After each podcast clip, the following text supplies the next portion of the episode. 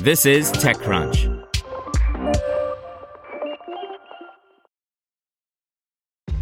This episode is brought to you by ShipStation. You know, some things take a lot of work, like sending little robots to far-off distant planets. And just as that's challenging, so too is running a successful e-commerce business, especially when there's so much to do. So I want to introduce you all to ShipStation. Now, I love using ShipStation because of its easy-to-use dashboard, which makes managing orders and printing labels a breeze and super smooth. Oh, and the customer service is just out of this world. It's exactly what you need to help grow your business. Sign up for your free 60-day trial at ShipStation.com/technews. That's ShipStation.com/technews. This podcast is supported by Tools and Weapons, the podcast hosted by Microsoft Vice Chair and President Brad Smith. Each episode features insight you won't find anywhere else from the center of the conversation surrounding emerging technologies like AI. Right now on the podcast, you can hear a special episode where Brad Smith lays out Microsoft's vision for a vibrant marketplace driving the new AI economy.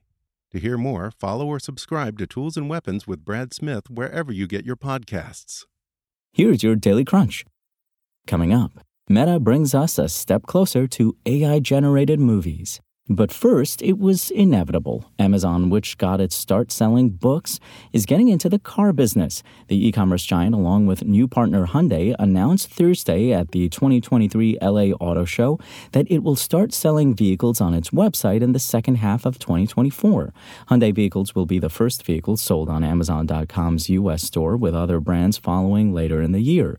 The Amazon car sales section will allow customers to shop for vehicles in their area based on a range of preferences, including model, trim, color, and features, choose their preferred car, and then check out online with their chosen payment and financing options. Customers will be able to buy a vehicle online and then pick it up or have it delivered by their local dealership, according to Amazon.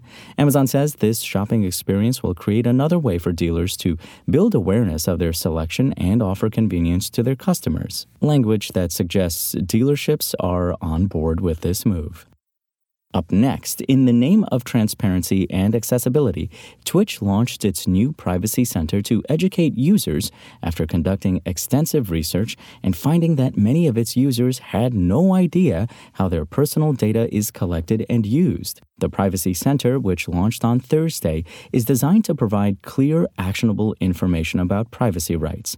Twitch's user base skews younger. The company reports that in 2022, over 70% of its viewers were between 18 and 34. Through surveys and small group settings, Twitch concluded that many creators and viewers remembered making privacy selections but didn't remember what they picked or how to check what they picked. They also didn't know how personal data was defined by Twitch and across the internet. Users also didn't have a good sense of how their data was being used on the platform, Twitch said. And will fully AI-generated movies and TV shows be possible within our lifetimes? Meta has debuted Emu Video, an evolution of the tech giant's image generation tool, Emu. Given a caption image or a photo paired with a description, Emu Video can generate a 4-second-long animated clip. Emu Video's clips can be edited with a complementary AI model called Emu Edit, which was also announced today. Users can describe the modifications they want to make to Emu Edit in natural language and see the changes reflected in a newly generated video.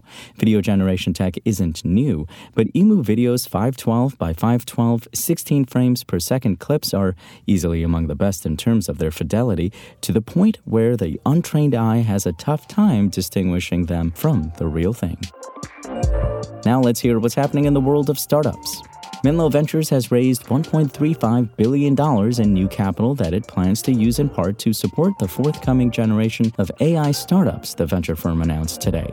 Notably and unsurprisingly, the firm is today quite bullish on the future of artificial intelligence, noting that it has already backed the likes of Abnormal, Anthropic, CleanLab, Pinecone, and Typeface. InDrive, a global mobility and urban services platform, has launched a new venture and merger acquisition division named New Ventures to allocate up to $100 million in investments to startups within emerging markets. The mobility platform, recognized as the world's second largest ride-sharing app and taxi app based on global downloads, specifies that these startups should operate in regions such as Latin America, the Middle East and Africa, Southeast Asia, and Central Asia. Through New Ventures, InDrive says it'll help these startups scale internationally while challenging injustice globally. And Ida is a relatively new French startup that wants to work with supermarkets and grocery stores to optimize new orders of fresh products such as fruits, vegetables, meat, poultry, and fish. The startup recently raised a $2.9 million seed round. Right now, grocery stores mostly rely on order sheets with a large number of columns that represent the reordering schedule. According to the company, these error-prone tables lead to both food waste and shortages, and supermarkets are either losing money or leaving potential revenue on the table. That's all for today. I'm Imran Sheikh, and for more from TechCrunch, go to TechCrunch.com.